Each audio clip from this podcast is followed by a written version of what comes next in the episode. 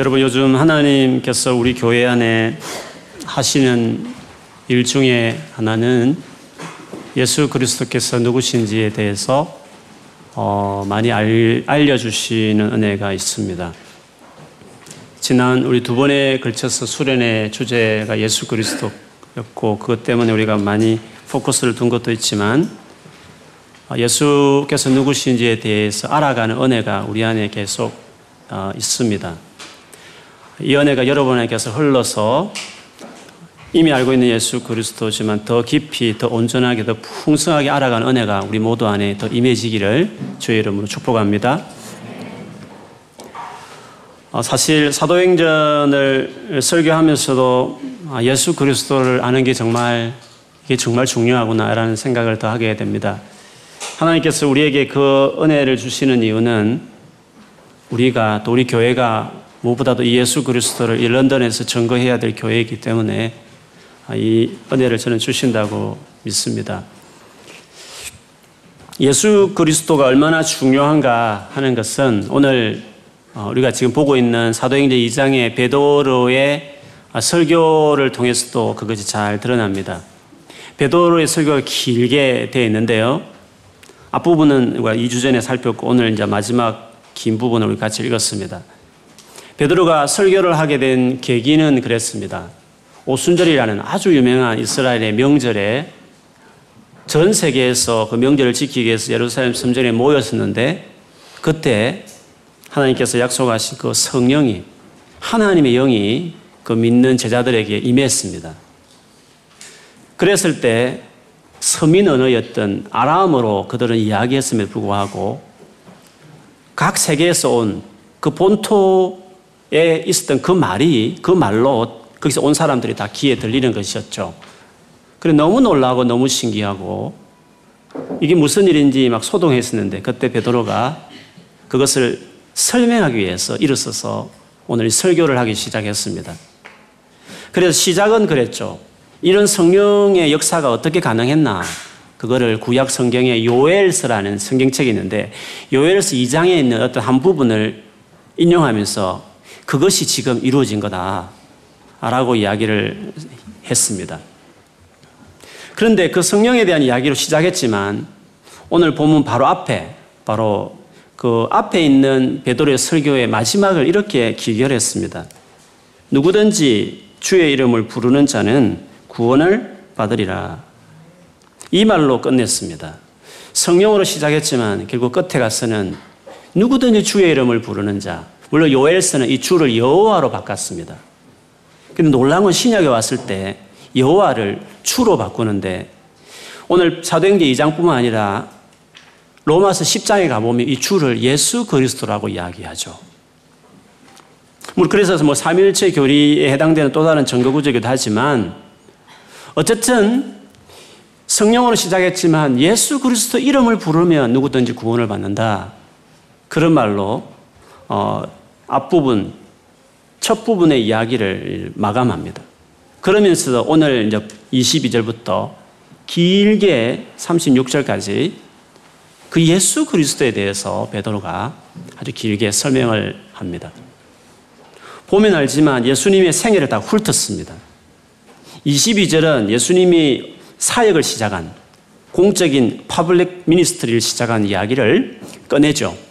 이것은 뭐 이스라엘 백성들이 너무 잘 아는 이야기였습니다. 하나님께서 수많은 기적과 표적으로 예수님을 통해서 많은 일들을 했다.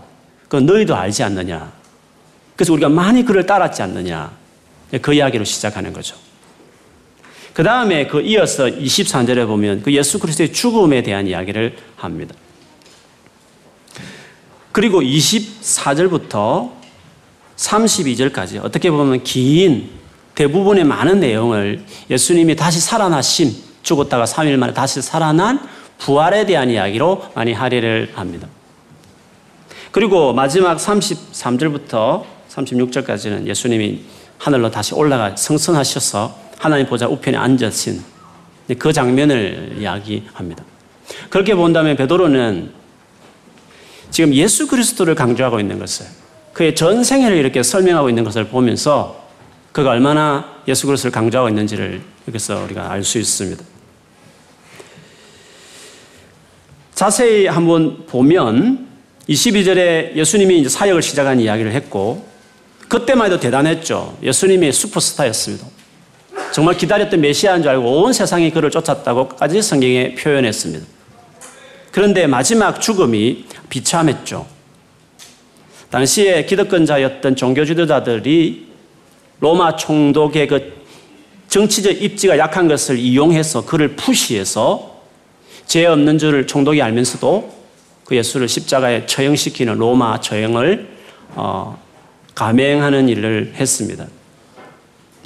어떻게 보면 이 예수님 마지막 죽음을 보면서 너무 억울하다 여길 수도 있고 예수님 너무 연약해서 그 당시에 기득권자들에 의해서 붙잡혀서 죽임을 당한 실패자라는 생각을 일반 대중은 할 수 있었을 것입니다. 그런데 예수님은 그렇지 않다는 것을 베드로가 그 너무 잘 알려진 마지막 사역, 아, 그 사역에 대한 설명을 한 다음에 공생에 대한 이야기를 한 다음에 죽음에 대한 것부터 이제 베드로가 정말 하고 싶은 이야기를 하기 시작하는 거죠. 그래서 23절부터 보면 이렇습니다.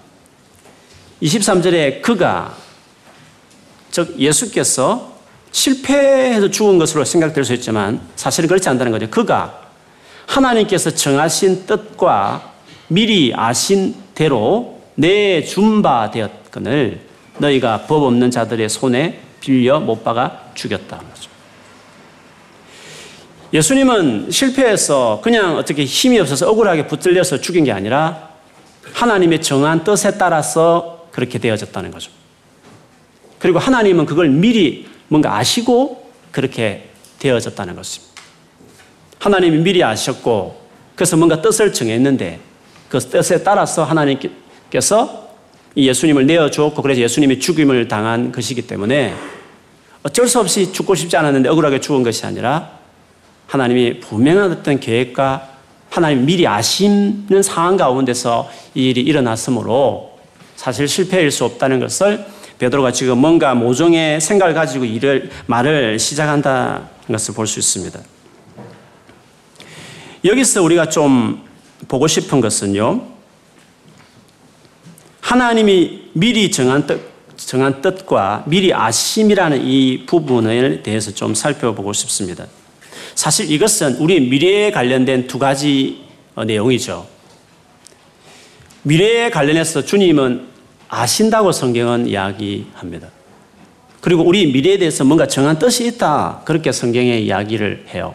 그런 점에서 이 부분은 우리의 앞으로의 삶과 관련된 중요한 어떤 하나님의 어, 말씀하심이라고 볼 수 있습니다. 그런데 어떤 사람들은 하나님이 우리의 미래를 완벽하게 알고 미리 아신다는 이 사실이 되게 어렵게 생각하는 분들이 있습니다. 뭐 그것은 이해가 되죠. 왜냐하면 그렇게 되면 하나님이 우리의 미래를 모든 것을 아시고 거기서 뭔가 나름대로 뜻을 가지고 계획을 세우고 있다는 그것은 마치 우리에게 자율권을 빼앗아시고 마치 우리가 하나님이 만들어 놓은 프로그램에 그냥 수능해서 어차피 그 하나님이 계획한 대로 그냥 따라가는 존재처럼 그렇게 느껴지기 때문에 이런 어떤 말과 표현에 대해서 우리가 상당히 좀 받아들이기 어려움을 느낄 때가 있습니다. 그런데 여러분, 이 하나님이 미리 아시고 그리고 뭔가 정한 뜻으로 우리의 미래를 인도하신다는 역사를 인도하신다는 이 사실이 어렵고 불편하게 되려고 한다면 크게 두 가지 조건이 이루어져야 그것이 불편하고 그게 어렵습니다. 하나는 하나님께서 미리 훤히 보는 우리의 모든 미래에 대해서 말을, 말씀을 많이 하시면 그건 우리에게 불편한 것입니다. 차라리 말씀하지 않는 것이 우리에게 더 나을 수 있습니다. 자율권을 유지함에 있어서. 만일에 하나님께서 우리의 미래에 대해서 훤히 아시는데 그거를 일일이 자세하게 다 이렇게 누설을 하시면 우리는 인간은 본능적으로 하도 불안하기 때문에 미래가 불확실하기 때문에 그래서 다 사후 망해도 점집은 계속 성행하듯이 그 하나님의 말씀하심에 목매는 것입니다. 건전한 자립심이 없어지고 그 말에 목매서 맹종하게 되어 있습니다. 그렇기 때문에 하나님께서 당신이 훤히 알고 있는 미래를 많이 오픈한다고 할 때에는 그것이 우리에게 좋은 것이 아니라 사실은 우리가 그의 맹종, 하나님께 맹종하는 건강한 어떤 자립과 독립심이라는 그 태도를 잃어버리게 침해할 수 있기 때문에 하나님이 그 알고 있는 것들 말씀을 자세하게 하신다면 그거는 문제가 될 수 있습니다. 그리고 두 번째는 하나님이 미래를 다 아시는 하나님께서 아시기 때문에 어떻게 이루어질 줄 아시는 하나님 아시기 때문에 그래서 우리의 매일매일 시간에 깊이 개입하셔서 깊숙하게 모든 부분을 통제한다면 우리의 어떤 의지와 생각을 그분이 침해를 하신다면 그것 또한 어, 문제가 될 수 있습니다. 그런 점에서 지나치게 우리의 의사와 의사를 침해할 정도로 간섭하신다면 그분이 그럴 마음으로 정말 하신다면 어, 그것이 우리에게 어려울 수 있는 것이죠. 그러면 하나님께서 그렇게 하시는 건가? 모든 걸 아신 하나님께서 단낱이 말씀하시는가? 아니면 아시기 때문에 정말 모든 걸 다 컨트롤하고 통제를 하시는가 하는 거죠. 하나님께서 만일에 자주 당신이 알고 있는 말씀 우리에게 다 하시면 우리가 손을 단벌에 내, 내려놓고 그분이 시키는, 시키는 데만 하겠다는 로봇으로 자기를 그렇게 몰고 갈 것을 하나님 너무 잘 아셔요. 그래서 하나님은 점치듯이 뭔가 우리의 미래에 대해 점 깨내는 식으로 우리에게 우리의 미래에 대해서 말씀하지를 않으십니다. 아시지만 그렇게 정확하게 하고 모든 거 아시지만 우리에게 그것을 말씀하지를 세세하게 알려주는 것을 되게 조심스럽게 하시죠. 그래서 여러분이 그렇게 미래에 대해서 많은 기도를 하지만 응답이 안 되는 것은 그렇게 세세하게 말씀하지 않는 이유는 그거는 여러분을 사랑하지 않았어가 아니라 여러분이 그 자율적인 하나님 주신 원래 처음부터 주셨던 당신 행상처럼 자, 그렇게 주신 걸 자율적으로 사용할 수 있는 것들을 스스로 포기할 수 있기 때문에 포기해 버릴 수 있기 때문에 하나님은 필요한 경우는 하시지만 많은 경우에는 아, 그것들을 사용하지 않는 식으로 우리를 어, 인도하시는 것이죠. 그래서 여러분이 미래에 대해서 하나님과 의논할 때 어떤 태도를 가져야 되느냐 하면 하나님 우리에게 말씀하심에 대해서 존중하고 기다리지만 그러나 나의 모든 개인적인 판단과 결정은 다 뒤로 해버리고 오로지 로버트처럼 맹종하겠다는 태도로 만일 임한다면 그거는 잘못된 것입니다. 하나님은 절대 우리를 그렇게 인도하지 않습니다. 물론 귀신은 그렇게 하죠. 귀신 받은 점쟁이들은 그렇게 우리를 이끌어 가요. 사실은 그것들은 미래를 알 수 없어요. 미래는 오직 하나님만 아세요. 귀신도 피조물이기 때문에 어떻게 미래를 알겠어요? 피조물은 다 시간의 제약을 받기 때문에 미래는 피조물의 것이 아니기 때문에 몰라요. 다만 현재와 과거를 분석해서 말을 하지만 추측은 할 수 있지만 사실은 미래는 귀신이 모르는 것이에요. 그래서 귀신에게 만일에 접촉한다는 것은 미래를 운세를 낸다든지 뭐 미래를 점치는 뭔가를 놀이를 하는 것은 귀신하고 가까워지는 것입니다. 귀신에게 이용당할 수 있습니다. 그리고 실컷 이용당해서 버림을 받을 것입니다. 그런 미친 짓입니다. 미래는 하나님 외에 아무도 모르는 것입니다. 하나님이 자세히 말씀하지 않으면 그냥 모르는 것이, 그냥 그렇게 사는 것이 그게 지혜로운 것입니다. 그래서 하나님께서 우리에게 미래에 대해서 말씀하시고 인도하심이 성경에도 예언으로 많이 되어 있지만 그러나 그 예언을 때로는 말씀하심에 대해서 존중하면 그렇게 방향이 갈 것이기 때문에 믿고 가지만 그렇지만 많은 부분들을 자세하게 마치 알 것처럼 또 알아야 될 것처럼 모르면 마치 못하겠다는 것처럼 그렇게 자기 인생을 미래를 자꾸 설정하고 그렇게 주님과 관계를 맺기 시작하면 여러분 인생이 복잡한 것입니다. 너무 계속 어려운 것입니다.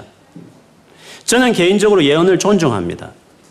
제가 런던에 와서 많은 청년과 사역하는 것에 대해서 런던에 올 것이라는 것을 모를 때 우연히 아내가 사모대학을 하고 있었는데 그 사모대학 마지막 날 남편 목사님을 초청해서 제가 갔고 갔을 때 그 강사 목사님이 예언의 은사가 있는 분이셨습니다.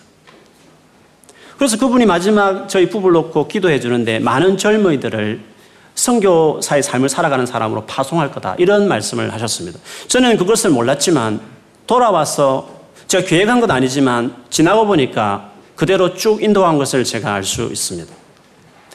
사역하면서 여러 가지 과정들이 많이 있었는데 아내에게 다섯 분의 꿈을 꾸게 했고 그 꿈대로 사역들이 그대로 착착착 인도받은 것을 뒤늦게 알게 됐습니다.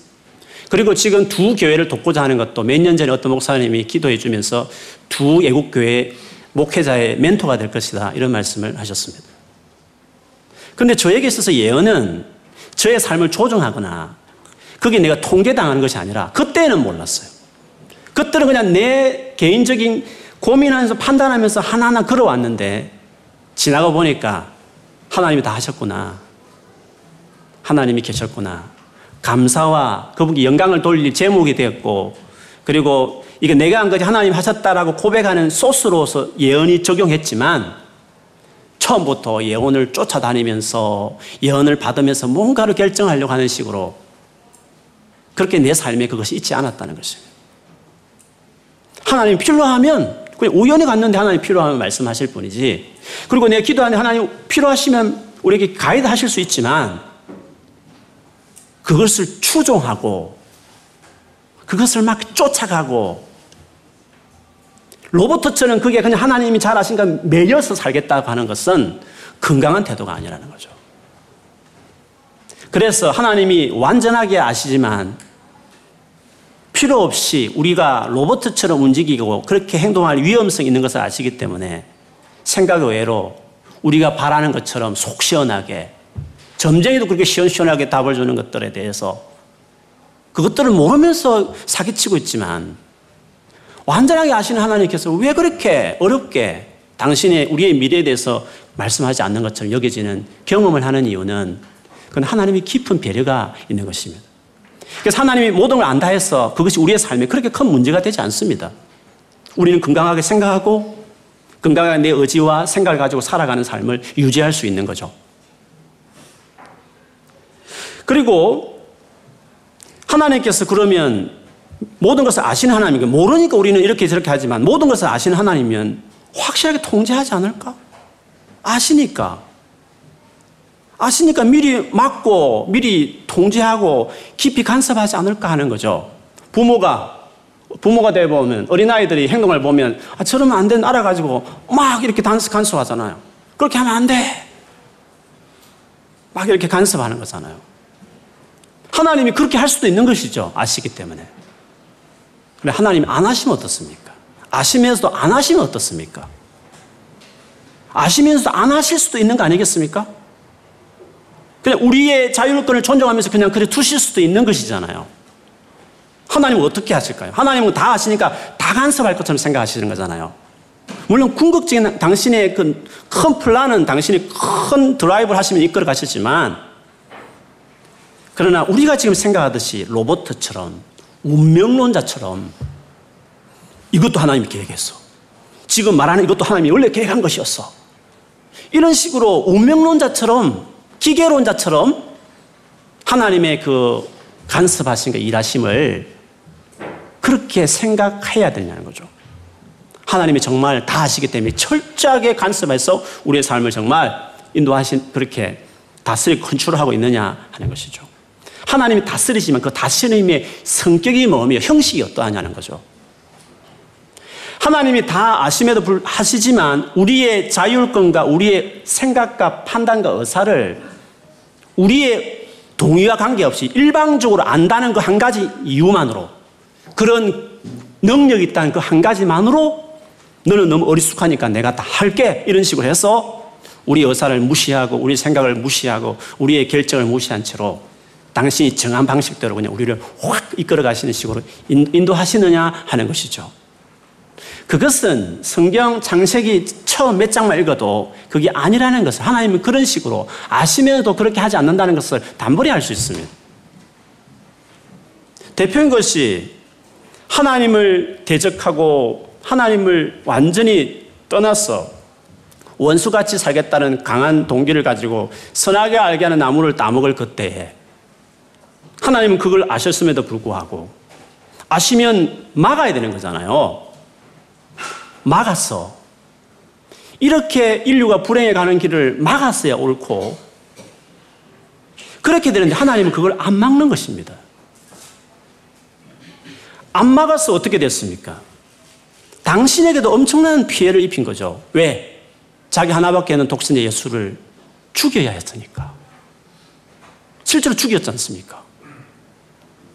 하나님은 아심에도 불구하고 자율권을 심각하게 침해하는 방식으로 역사에 개입해서 그냥 다 안다는 한 가지 이유만으로 내가 하나님이란 그 한 가지 이유만으로 우리 인생을 컨트롤하는 식으로 그런 식으로 독재나 전제 군주처럼 그렇게 우리 인생을 컨트롤하는 분이 아니시라는 거죠. 만일에 하나님께서 당신이 다 하시고 뜻을 정하신다면 지옥 가는 사람이 없어야 하는 것입니다. 당신이 확 컨트롤 해서 다 천국을 보내버려야 되는 것입니다. 그러나 내가 믿지 않겠다 결정하면 나는 무슨 일에도 싫기 때문에 예수를 안 믿겠다라고 결정하면 그 생각을 존중하고 그 행동의 결정을 존중해서 그에 상응하는 책임을 지게 하는 것이 그게 하나님이신 것입니다. 그래서 하나님의 그 모든 걸 아심이 우리가 생각하던 우리 인생에 그렇게 큰 문제를 일으키느냐. 로버트처럼 움직이고 운명론자처럼 굴러가는 우리 기기, 그 어떤 설계된 것에 움직여지는 꼭두가시처럼 우리 인생이 그렇게 될 것이냐. 그렇게 되지 않습니다. 하나님의 모든 걸 아심이 그렇게 우리 인생에 작용하지 않습니다. 그러므로 우리가 하나님의 모든 것을 다 알려고 그래 다 알고 미리 대책을 세워 살아가는 것이 신령하다라고 말할 수 없습니다. 하나님께서 당신의 계획을 말씀하실 때가 있죠. 그러나 말씀하실 때에는 그 내용을 정, 신중하게 결정하고 그리고 그 말을 하는 사람을 신중하게 대상을 택해요. 로마서 아, 죄송합니다. 요한복음 15장 14, 15절에 보면 너희는 내가 명하는 대로 행하면 곧 나의 친구라. 이제부터는 너희를 종이라 하지 아니하리니 종은 주인이 하는 것을 알지 못함이라.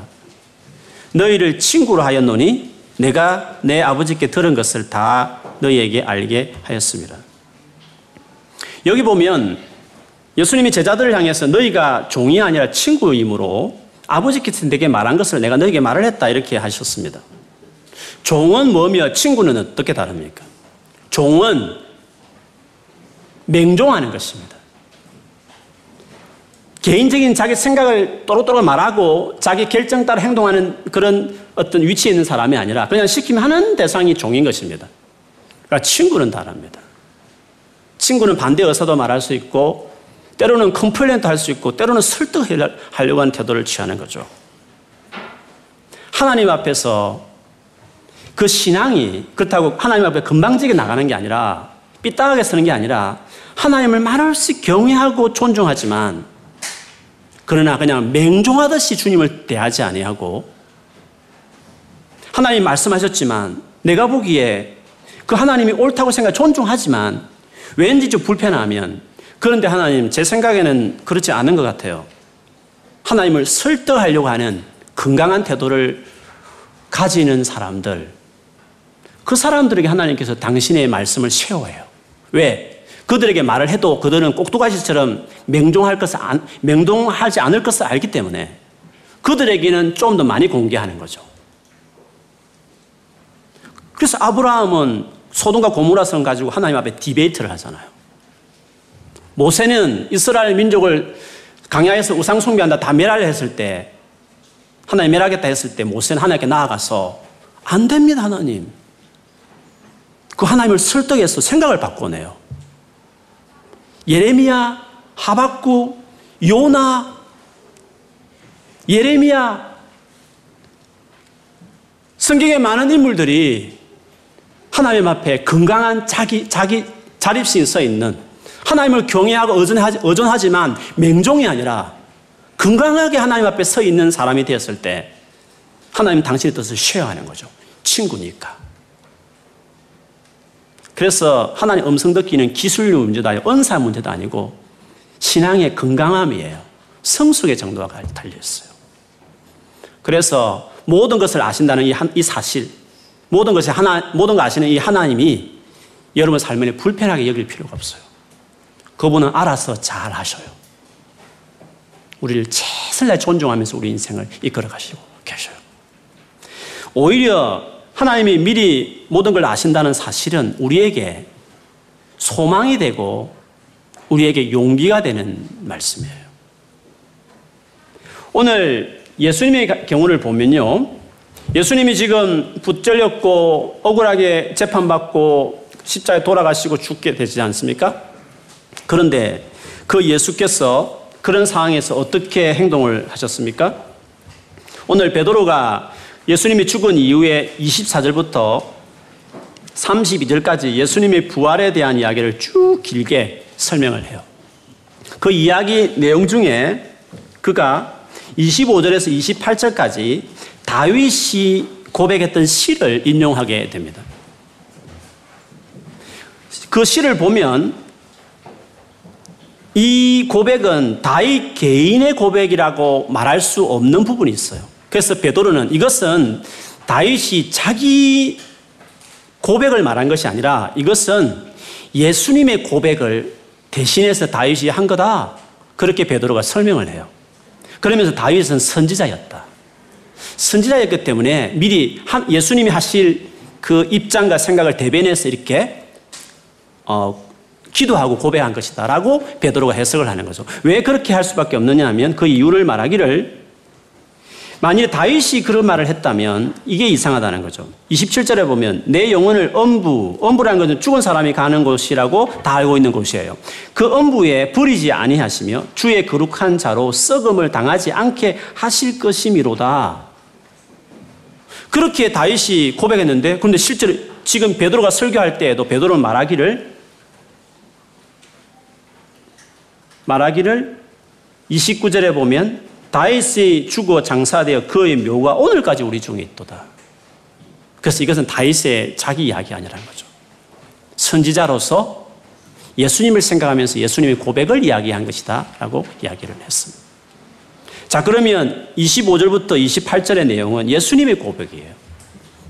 예수께서는 그런 막막한 자기의 상황 속에서 앞으로 미래가 도무지 불안하고 걱정되는 공포스러운 그 상황에서 예수님의 고백은 어땠는지 그 예수님 입장에 서서 오늘 시를 다시 읽어보면 이렇습니다. 내가, 내는 예수님이죠. 내가 항상 내 앞에 계신 주를 배웠으며 이 주는 아버지 하나님이겠죠. 나로 요동하지 않게 하기 위하여 그가 내 우편에 계시도다. 그러므로 내 마음이 기뻐하였고 내 혀도 즐거워하였으며 심지어 내 육체까지도 지금 죽을 것 같지만 내 육체도 희망 속에 있다. 어떤 희망? 이는 내 영혼을 엄부에 버리지 아니하시며 주의 거룩한 자로 썩음을 당하지 않게 하실 것이므로다. 주께서 생명의 길로 길을 내게 보이셨으니 주 앞에서 내게 기쁨이 충만하게 하려 하시리로다 하였으므로. 예수께서는 나의 미래를 아버지가 다 안다고 믿었고 그 지식이 그 지식이 자기 현재 상황과 그리고 불길한 미래를 직면하고 있었음을 불구하고 그런 말하기를 내가 요동하지 않게 주님이 나, 내 곁에 계시다는 그리고 내 마음이 기쁘고 내 혀에서 하나님을 절과 찬양하는 소리가 있고 죽음에 대한 두려움 없이 생명 길로 내가 나갈 것을 말씀하셨으므로 나는 기쁘다. 이런 고백을 지금 예수께서 하나님을 향해서 하고 있는 것을 우리가 볼 수 있습니다. 그렇게 볼 때 하나님께서 우리의 미래를 아신다는 것은 그래서 뭐 조종하느니 내 뜻은 없느니 그래서 부담스럽게 받아들일 것이 아니라 하나님이 내 미래를 완전하게 아신다. 그리고 그 미래 속에서 뭔가 나를 위해서 선한 뜻을 목적 가지고 있다. 이 사실을 우리가 아는 것은 자세하게 낱낱하게 말씀하지 않으니까 로버트처럼 내가 뭐 거기 명종할 리도 없고 하나님도 그렇게 우리를 조종하지 않으실 것이고 그렇다고 우리가 하는 것을 막 침해하면서 우리의 나는 하고 싶지 않은데 끌어가지고 이것을 운명이 하면서 내 뜻이야 예정된 것이 하면서 끌어가듯이 그렇게 하지 않으실 것이기 때문에 그런 어떤 부작용은 없, 지만 반면에 하나님께서 우리의 미래를 아시고 거기에 대해서 하나님께 선한 계획을 가지고 있다는 거죠. 예수님에게서는 어떤 선한 계획입니까? 그 예수님을 다시 죽고 장사될 것을 아시고 하나님께서 그를 다시 살리시죠.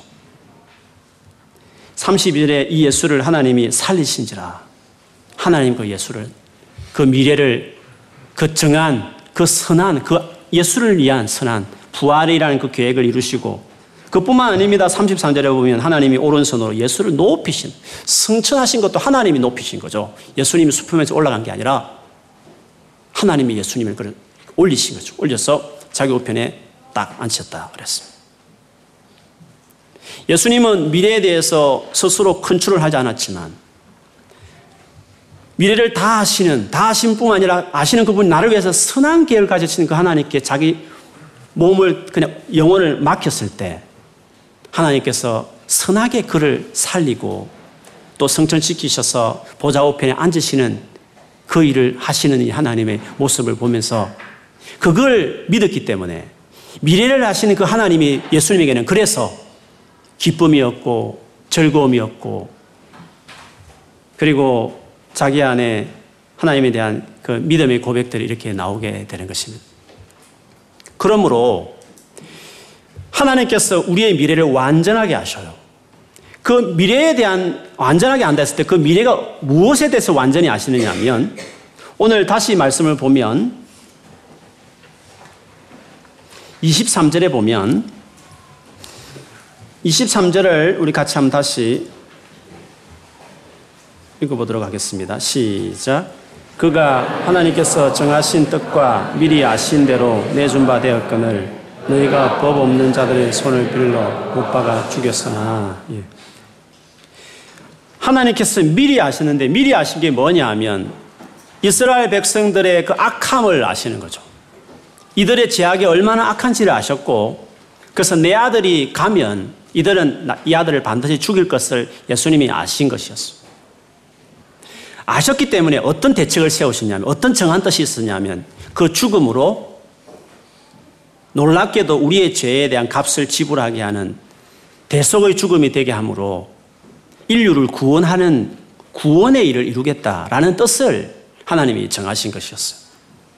그래서 이렇게 죄를 짓고 이렇게 망가져가는 인류를 위해서 그거를 아셨기 때문에 그걸 미리 보셨기 때문에 그런 그들을 위해서 하나님은 오래전부터 우리의 구원을 정하시고 목적 가지고 뜻을 정하셔서 그래서 예수님 오셨고 예수님 그걸 아셨기 때문에 그대로 순종했고 마침내 36절 36절 베드로의 설교의 결론이죠.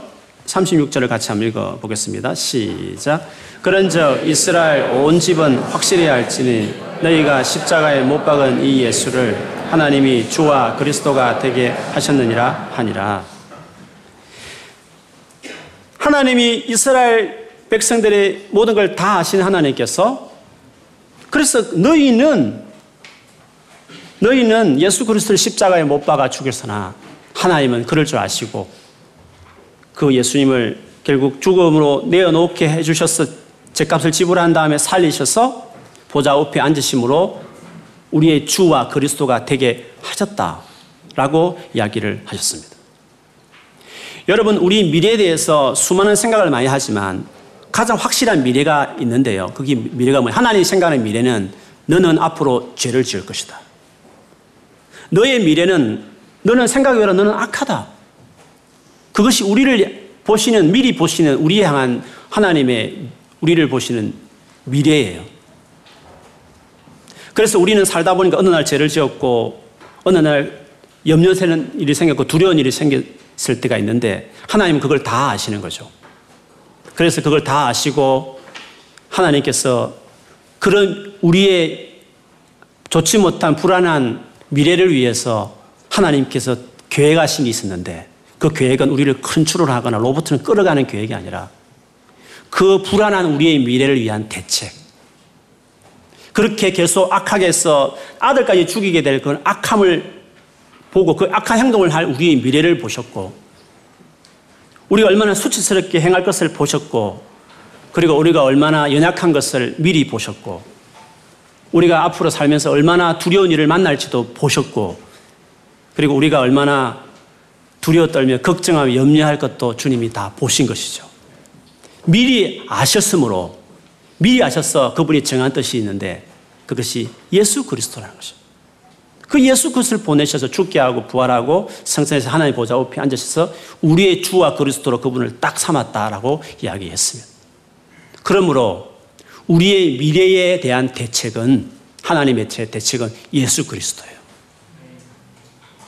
우리가 최근에 이번 한 주간 죄를 짓는, 짓는 것을 그렇게 죄를 짓는 연약한 죄에 길들여진 존재인 것을 아셔서 미리 보시고 그 예수를 한국에 보내어도 그 예수를 십자에 못 박일 것을 아셨지만 우리의 그 악함을 보신 하나님께서 그 악한 우리들을 치유하기 위해서 그 미리 아시는 하나님께서 그 미리 아심이 아주 놀랍게 역사하셔서 우리의 자유권을 침해하지 않음에도 불구하고 우리의 완전한 문제를 있는 그분의 놀라운 지혜로 당신이 통치를 행사하셔서 우리의 미래의 모든 솔루션으로 예수 그리스도를 딱 보내기로 결정하시고 지금 주와 그리스도 예수를 세웠다 그런 뜻이죠.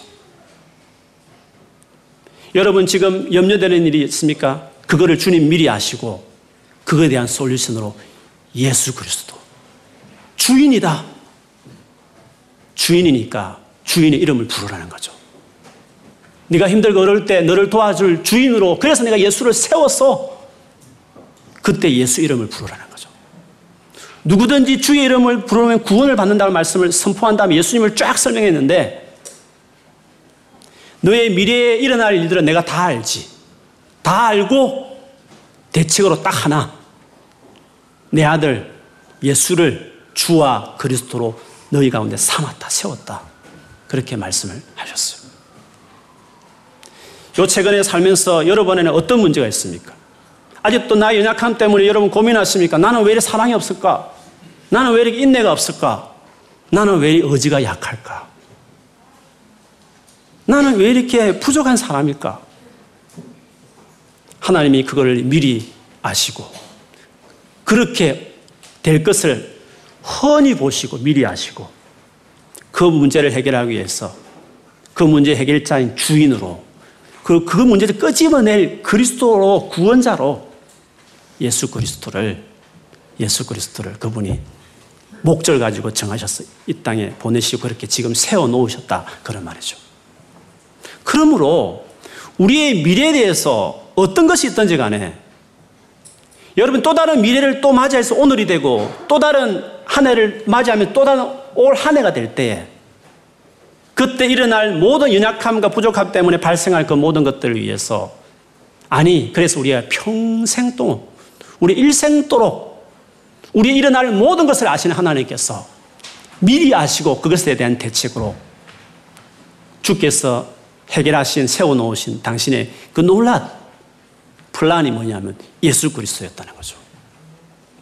미래가 불안할 때마다 우리가 부어야 될 이런, 이런 우리의 미래가 염려스럽고 내가 한심스럽게 보여지고 내가 죄악을, 죄를 지으면서 이렇게 내가 이것밖에 안 되나 느낄 때 놀랄 필요도 없고 하나님 그거 가지고 놀래지도 않으시고 나는 그걸 미리 알았지. 그래서 내 아들을 너의 주와 그리스도로 세웠다. 내가 죄를 지을 때 그 죄의 솔루션이 예수 이름을 부르라. 네가 어려움을 당할 때 염려하고 불안해하고 걱정할 것을 내가 알았지. 그걸 미리 알았지.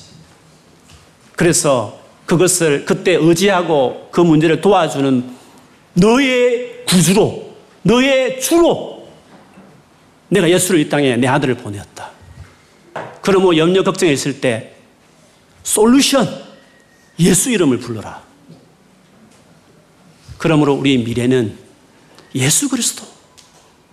하나님의 미래의 나의 대책, 나를 향한 하나님의 나의 미래를 훤히 하신 하나님이 나의 미래를 향한 하나님의 대책, 아들, 예수 그리스도라는 거죠. 여러분 오늘 지금 현재의 나의 어려움이 있든지 아니면 미래의 어떤 어려움이 예상되는 상황이 있, 있으시거든. 그때 하나님이 대책을 붙드세요. 하나님이 그 미래에 대한 대책으로 내놓으시고 딱 세트를 하신 그 아들 예수 그리스도 이름을 불러요. 하나님 내 때고 죄를 지었습니다. 아셨죠? 그래서 아들을 보내셨죠. 예수여 나의 죄를 용서하시고 이 죄에서 건져주세요. 나의 미래가 불확실하지만 하나님 전께처럼 일일이 다 말씀하지 않는 스타일이기 때문에 말씀하지 않지만 말씀하지 않아도 내가 다 알지 못해도 내가 극제하지 않는 것은 그 모든 세세하게 말씀하는 것보다 더 놀라운 하나의 확실한 해결책 예수 그리스도. 나의 길이 되신 예수님 내가 주님을 의지합니다. 라고 그 주님을 찾고 가까이 하면 불안한 미래를 그냥 당면할 수 있는 것이에요. 예수님처럼. 그래서 우리는 우리의 모든 미래에 대해서 예수 그리스도가 나의 미래다. 나의 미래에 내가 살아가는 모든 삶에 그 모든 것을 매니지하기 위해서 주신 하나님의 미래 대책은 예수 그리스도셨다. 나 인생을 전부를 하신 하나님께서 나를 미리 하셔서 내게 주신 그분의 솔루션은 예수 그리스도셨다. 그래서 예수 그리스도 이름만 부르면 되는 것이에요. 충분한 것입니다. 여러분 살다가 힘든 일이 생길 때마다 그렇지 이때를 아시고 예수를 보내셨지. 예수님 당신은 나의 구주입니다. 이런 문제를 해결하기 위해서 오신 구주십니다. 그리고 나더러 이런 상황에 말씀하시는 주인이십니다. 그렇게 그 이름을 다시 예수 이름을 그때 부르고 다시 붙들고 가까이 하기 시작하면 미래는 그냥 가는 것입니다. 미래에 어떤 어려움이 오더라도 어떤 예기치 못한 일이 오더라도 그걸 다 하신 하나님께서 완벽한 솔루션을 예수 그리스도 세웠다. 그러므로 예수 그리스도 붙들면 되는 것입니다. 오늘의 운세를 볼 것이 아니라 예수 그리스도를 붙드는 것입니다. 그러므로 아무 걱정하지 마십시오. 나의 미래는 예수 그리스도다. 그분만 같이 있으면 된다. 그래서 우리가 예수 그리스도 가까이 하게 될 때 우리는 불안한 미래, 걱정되는 미래를 당당하게 맞서고 직면하고 그냥 뚫고 나가고 그냥 가는 것입니다. 하나님 확실한 대책이 되신 예수 그리스도를 내가 모셨으면. 그러므로 우리 안에 아직도 예수 그리스도를 모시지 않은 분이 계시면 예수 그리스도를 모시세요. 그분이 모신다 해서 여러분을 로버트처럼 끌어가느냐? 천만의 말씀이 아닙니다. 여러분보다 여러분 삶을 확실하게 매니지 할 거예요. 여러분이 여러분의 삶을 컨트롤하는 것보다 더 확실하게 건강한 자아로 여러분을 세울 거예요. 모든 걸 다 하시고 대단한 권력이 있지만 절대로 로버트처럼 여러분 부리지 않으세요. 여러분보다 확실하게 여러분을 인생을 다 하심에도 지나치게 간섭하지 않으시고 그렇지만 놀라운 방식으로 확실하게 우리의 삶을 인도해 가시면서 건강한 자아로 우리를 일으키시면서 건강하게 독립적인 인간으로 살아갈 수 있도록 그분이 놀라운 방식으로 그분이 일을 하신다는 거죠. 그래서 머리 나쁘고 힘없는 여러분 스스로가 여러분 자신 인생의 주인이 돼서 매니지하지 마시고 그래서 불확실한 미래 걱정에 대해서 또 운세를 보면서 뭔가 기웃거리듯이 젊게 내는 어떤 놀이를 하면서 그렇게 여러분 불안한 인생을 대면하지, 미래를 대면하지 마시고 그런 연약하고 부족하고 죄 많고 걱정이 많은 일들을 당면할 미래를 미리 아신 하나님께서 우리를 위해서 주신 당신의 놀란 해결책.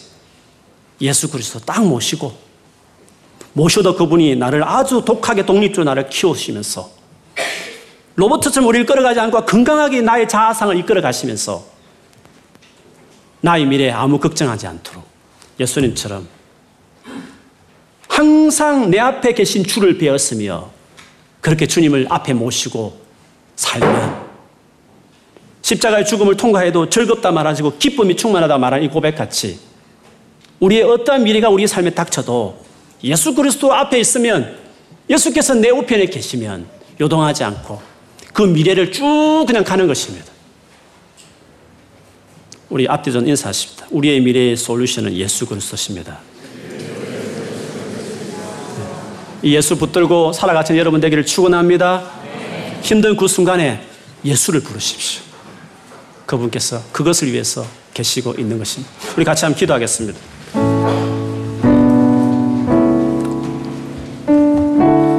혹시 여러분 삶 안에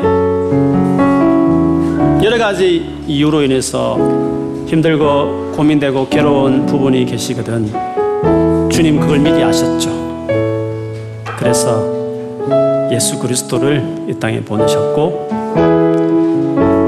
죽으신 그 예수를 부활시켜 성천시켜서 우리의 주와 그리스도로 삼았다. 딱 세워놨다 했습니다. 그러므로 그 예수 이름을 부르면 누구든지 구원을 받고 누구든지 너의 미래를 그분이 함께 해줄 것이다. 그 연약하고 부족한 너의 미래에 그분이 같이 계셨어. 그렇다고 지나치게 간섭하거나 꼭두가 있는 우리 인생을 이끌어가고 컨트롤하지 않으시지만 누구보다도 가장 건강하게 독립적으로 키워가시면서 확실하게 우리 인생을 세우시는 주와 그리스도로 우리 삶이 같이 있을 것이라 그렇게 말씀하셨습니다. 이 좋으신 예수님 왜 우리가 안 믿겠습니까? 예수님 이름을 부르시고 예수님을 알고 싶다고 말씀드리시고 예수와 같이 내가 어떤 상황 가운데서도 그분과 함께 삶을 살아가겠다고 힘들고 어려울 때마다 사람 찾지 말고 전화 돌리면서 커피 마시면서 도움 안 되는 인간 만나서 그거 풀지 말고 예수 이름을 부르고 이때를 위해서 주님이 계셨던 거 아닙니까? 라고 생각하면서 예수 이름을 부르고 기도하시면 하나님 그 방식대로 짠 하면서 인스턴트 음식처럼 확 해결하듯이 알라딘의 램프의 거인처럼 우리 인생을 그렇게 하고 할 수 있지만 그렇게 하지 않으시지만 내가 생각하고 고민하고 결단한 그 과정을 길지만 그 과정을 통과하면서